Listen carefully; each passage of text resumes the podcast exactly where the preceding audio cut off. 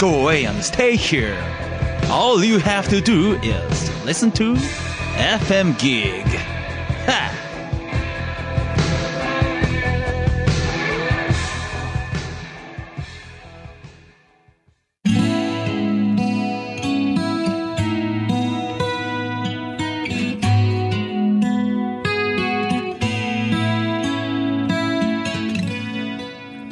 川端智義がお送りする ファクトファインディ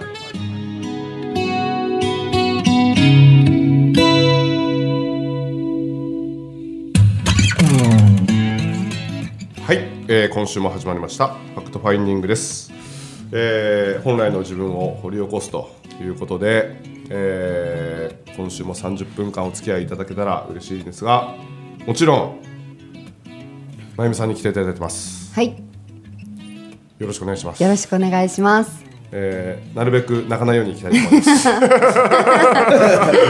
らえーそうですね。仕事してませんから僕ら。本当に三十分よろしくお願いします。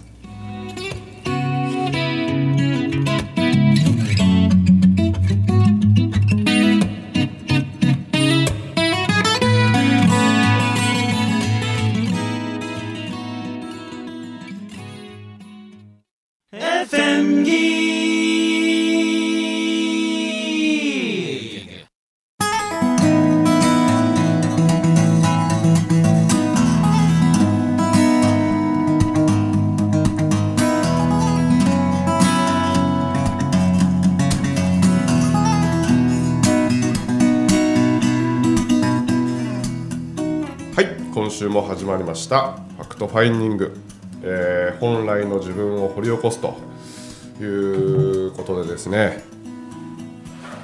皆様お願いします。お願いします。おはい願いします。もう涙ちょちょぎれてね、えまだまだ涙目ですけどえも、あ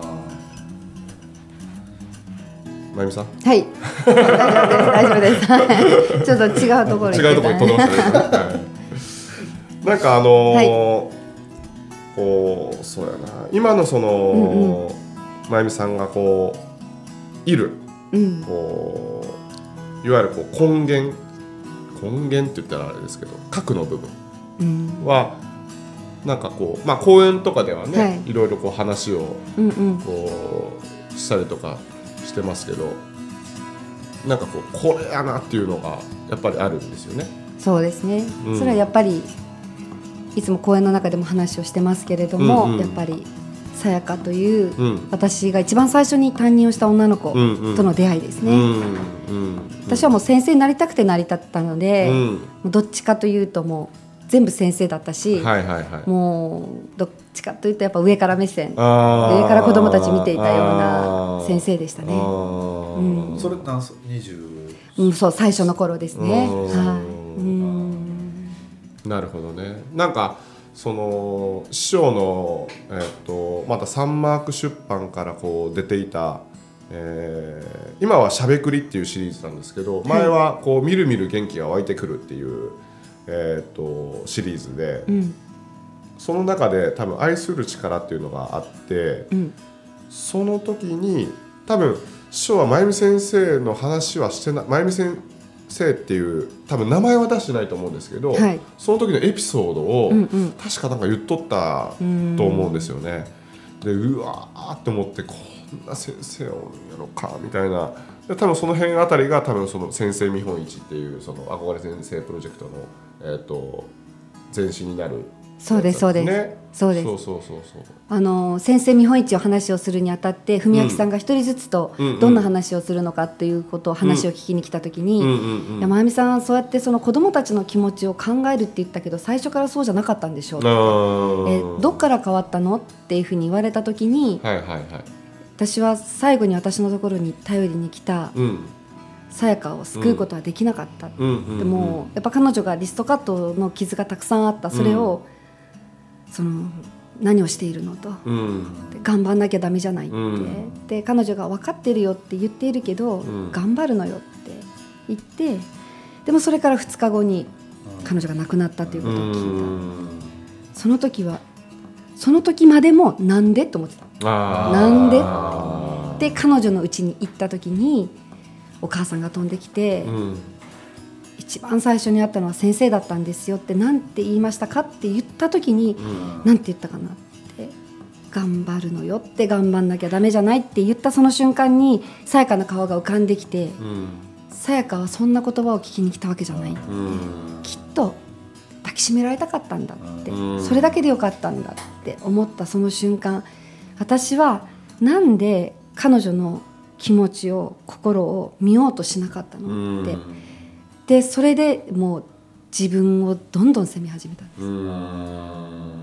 それで、えーもう起き上がれなくなっていく。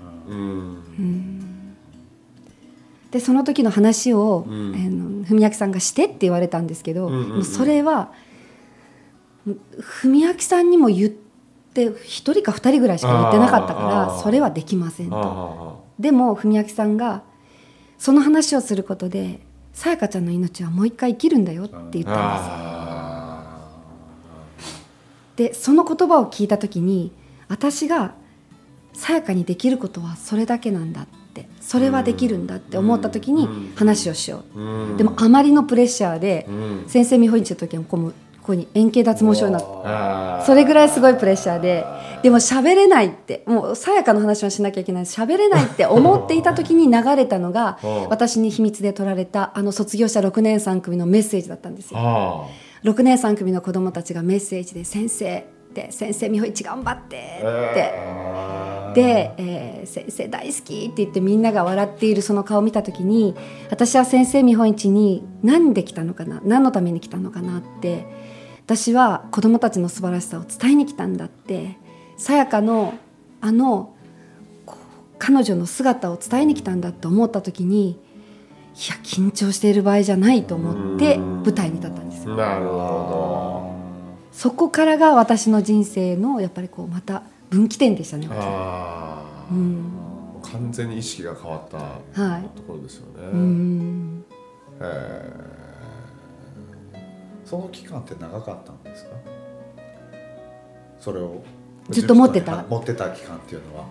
そうですね。長かった。もう誰にも言わなかったし、あ言わはなかったうん。い、言わなかったし、そうですね。まあでもあの娘たちは知ってました。私がもう全然動かなくなっていってたし、でもまあ娘が助けてくれてそれで起き上がっていくんですけど、うん。でもその時のその現象じゃないんだよって心を見るんだっていうことっていうのは、私がそれからずっと心がけてきたことで、うんその見えない見えないこう心を見ようとか、うん。聞こえない声を聞こうってうん。した瞬間に聞こえてくるんですよ、うん。聞こえてくる。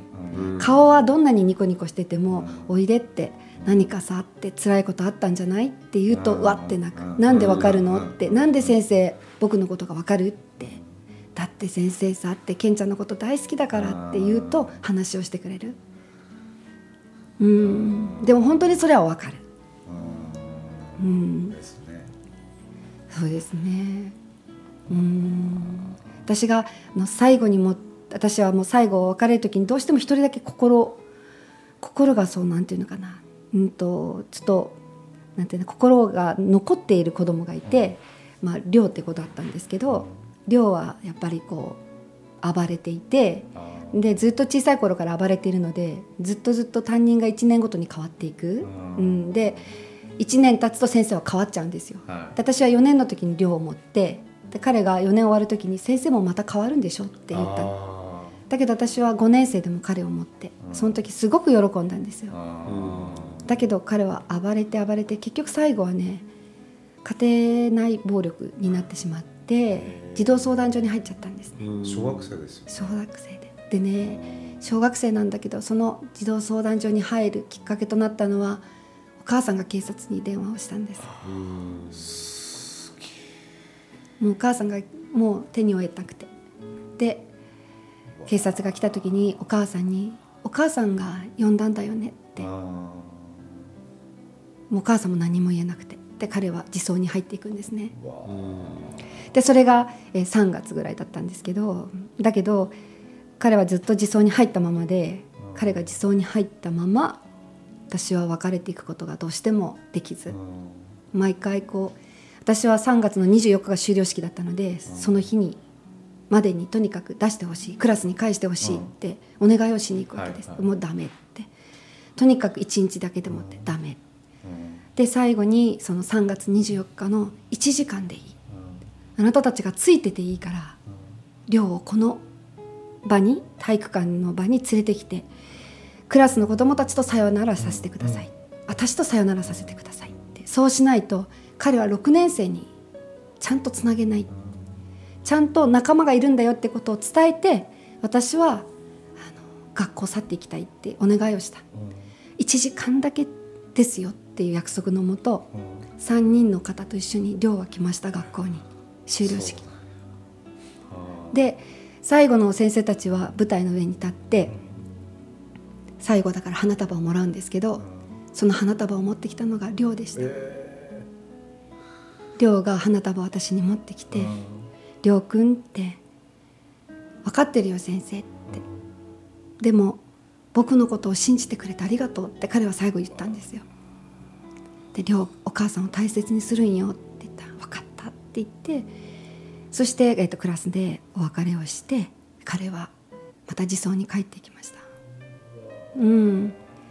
私はなんかこう彼に最後に伝えたかったのはあなたにはちゃんとした仲間がいるっていうこと。うん。それがあったら私は子供たちは学校に来れると思うんです。勉強ができなくても運動ができなくても行った時に「りょうくん」って「遊ぼう」って言ってくれる仲間がいたら絶対に学校に来れると思う。私はそれだけでもいいような気がするんですね。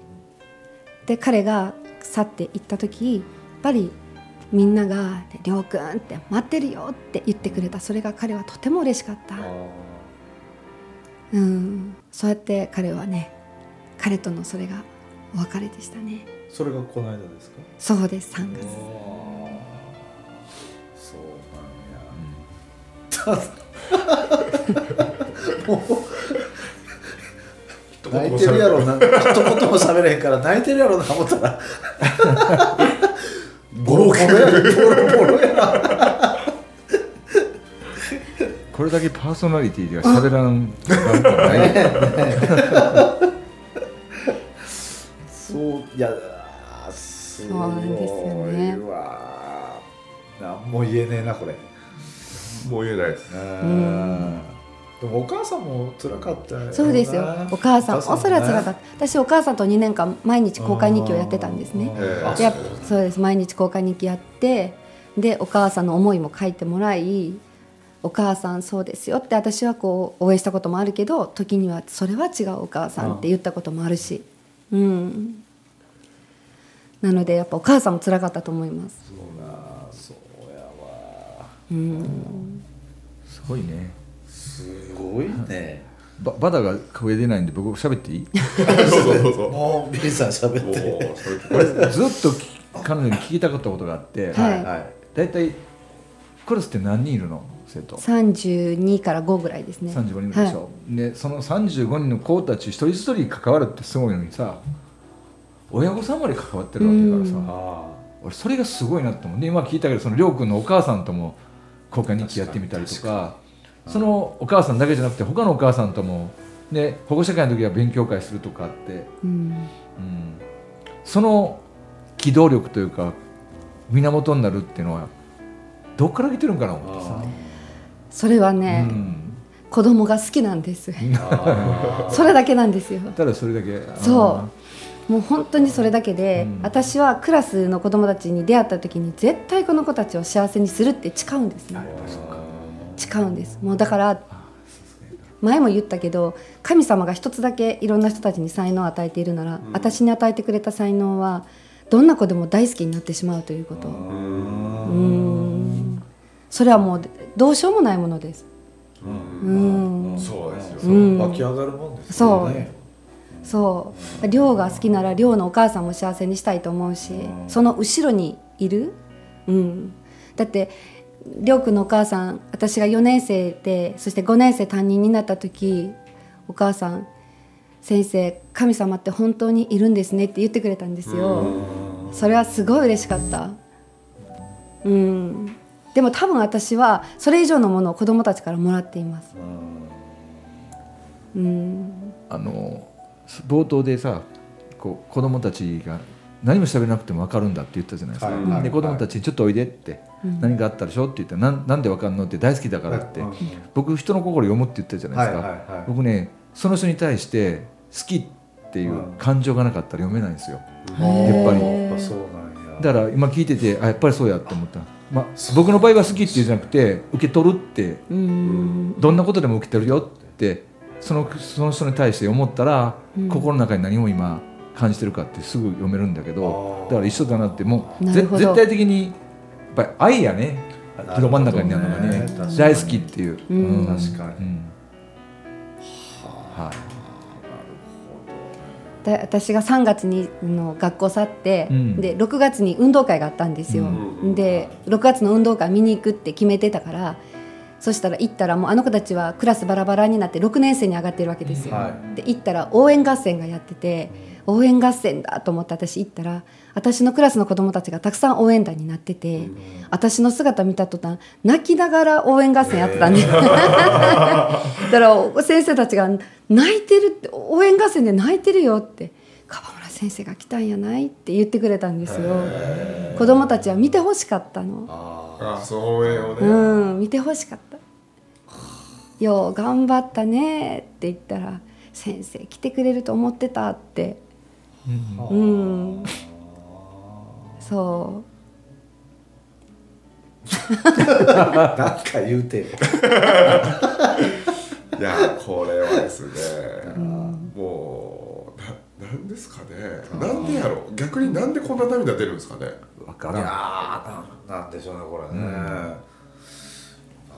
ね、そのなんか俺やったら結構こうその小学生の頃になんかこういじめられてたとかあなんか病気やってたとあか、なんかその、まあ、中学生の頃になんかこう不仲になってとかなんかいろいろこうあってその時のこう辛い感情とか、抑え込んどった感情みたいなものが、その真由美さんの話を聞くことによって、えー、と出てきてなんかこう解放されるというかの感覚はあるんですけどね。自分が受け入れられたというかそうそうあ辛かったよね辛かったうん、だから単純にそのそうやな。あのそうかもしれないセセルフの、まうんあ、自分を自分でこう癒しに入入ってるというかその話を聞きながらですね。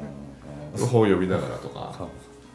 だって俺ら3人男じゃんか、あで小学校の時の体験あるじゃんか、あどんな体験やってもあこういう先生がうんどっかで憧れててあ本当にこういう先生がいたらいいのになっていうのを字で語るからはずーんと俺た俺今小学校戻ってたもん。いやってました。わうなるほど、あ本当もうバーッ走って先生とか行きたいぐらいの。だから多分その体験いろいろがそうそう。こなんか重なるからね。そうそう。僕なんか一つあって小学校1年生の担任の、うん。えーっと先生がおったんですよね、まあ、伊部先生っていう先生なんですけどその先生が確か小学校4年生の時も僕担任やったんですよ、ううん。でその小学校4年生の時にまあ、えー、と学校をて移るっていうことであのなんですか、しえー、と離任式っていうんですか、うんうん離任式やった時になんかまあそそういうねほらもうお別れやから、で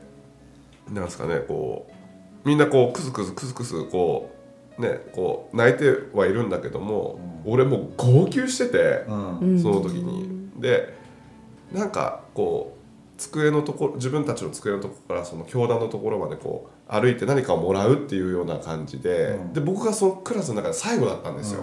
で川端君って言われた時になんかもうすごい涙出てきて、でその先生も「あんたが泣くと私も泣くわ」っつって、うん。でこう二人でこうすごい泣いた記憶があるんですいません本当に。仕事します。します。あん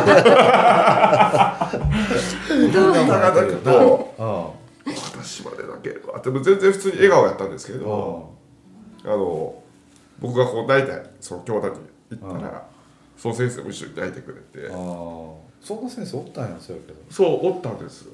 ぼ僕はもうそのその先生、えーぐらいかなぐらいかって失礼ですけど。俺だけそうそう俺だけおらん。かったよあそうですか俺はもう一切記憶にないそういう先生あそうですかしばかれてばっかりやったもん。今はどうかしらん。当時は叩かれてなん。ぼやったから、うん。普通にビンタとかもうされまくったし、うん。あったあったそうそうあ嫌われてたん。ちゃうかな俺も で分かるからね子供も。あわかりますよね絶対ね。もう嫌われてるなっていうのが分かるから、うん。もう心なんて開こうとも思わないし、うん。ああそうですよね。なんだこいつってやっぱり思ってたと思うし、小学校少なくとも6年間はまた会いたいと思う先生は一人もいないわ、なるほどね。あいないいない。なんかねちゃんとしてない子はダメ。うんちゃんとしてない子はイコールダメ。うん。勉強できるできないはちょっと分からへんけどうん。いわゆるちゃんとしてない子はダメ。その枠から外れるそう外れると思う。ダメ。うん。どれだけいたずらしまくいたずらじゃないよね。やりたいからやってたんやけど結果いたずらってなって うん。そうそうそうそう。怒られた記憶しかないもん。あそうですかそれやってね。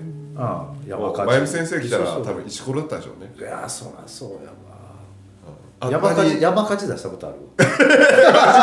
もうそれいたずらじゃないじゃん。ヘヘリコプターが出て。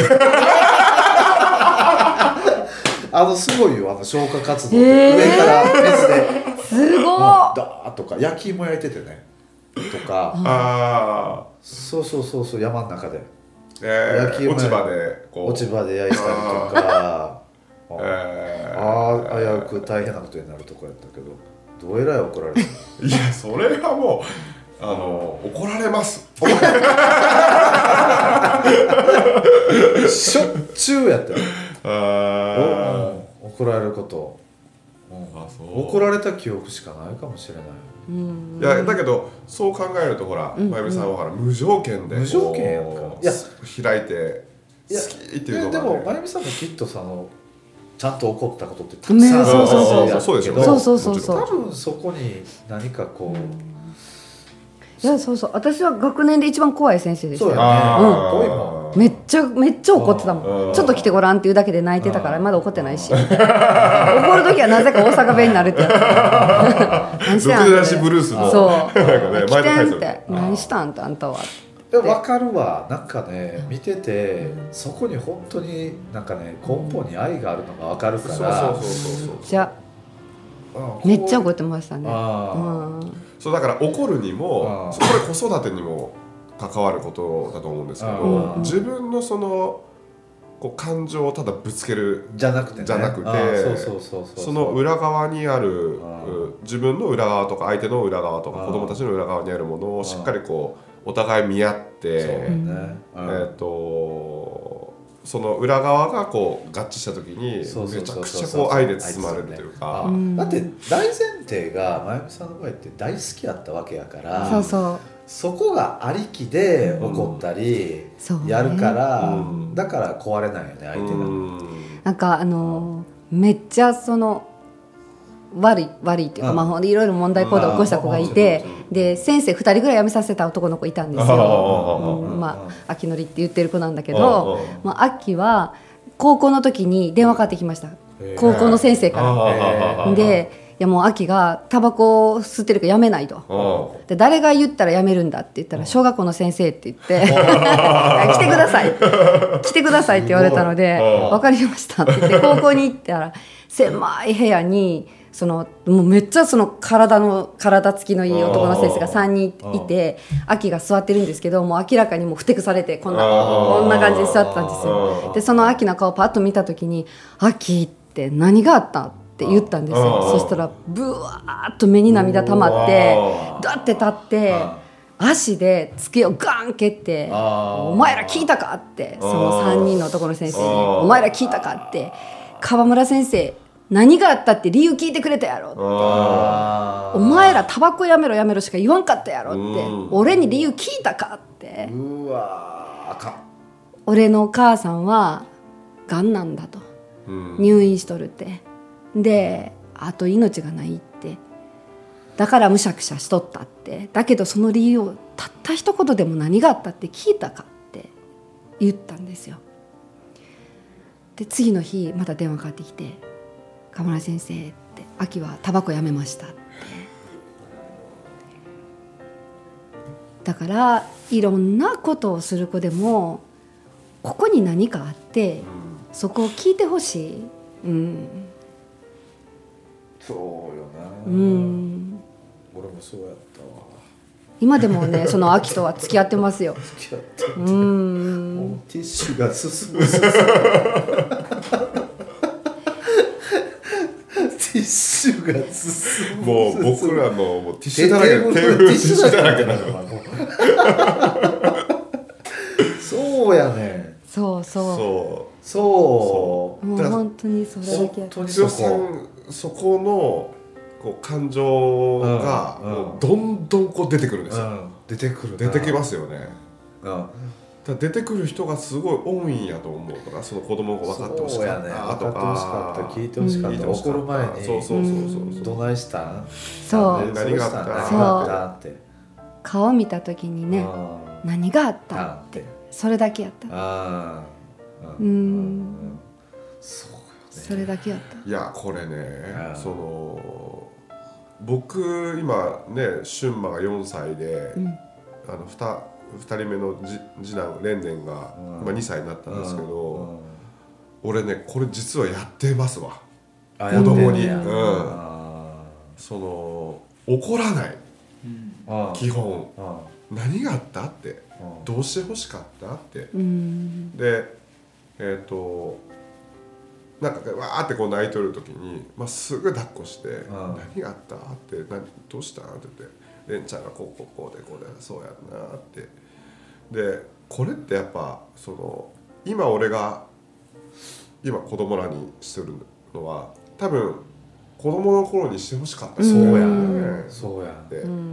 やっぱ思うし今日もなんかツイッターでなんか言うなんかこうツイートしたんですけどなんか親がしてくれたこととか嬉しかったことなんかでをそのままこう子供にすることは愛の子育てやけども、えー、とこうなりたくないなああなりたくないなってこういうこと嫌だったなってこう思いつつもそれをやってしまうのはこれもまたちょっと恐れの子育てなんじゃないかみたいな。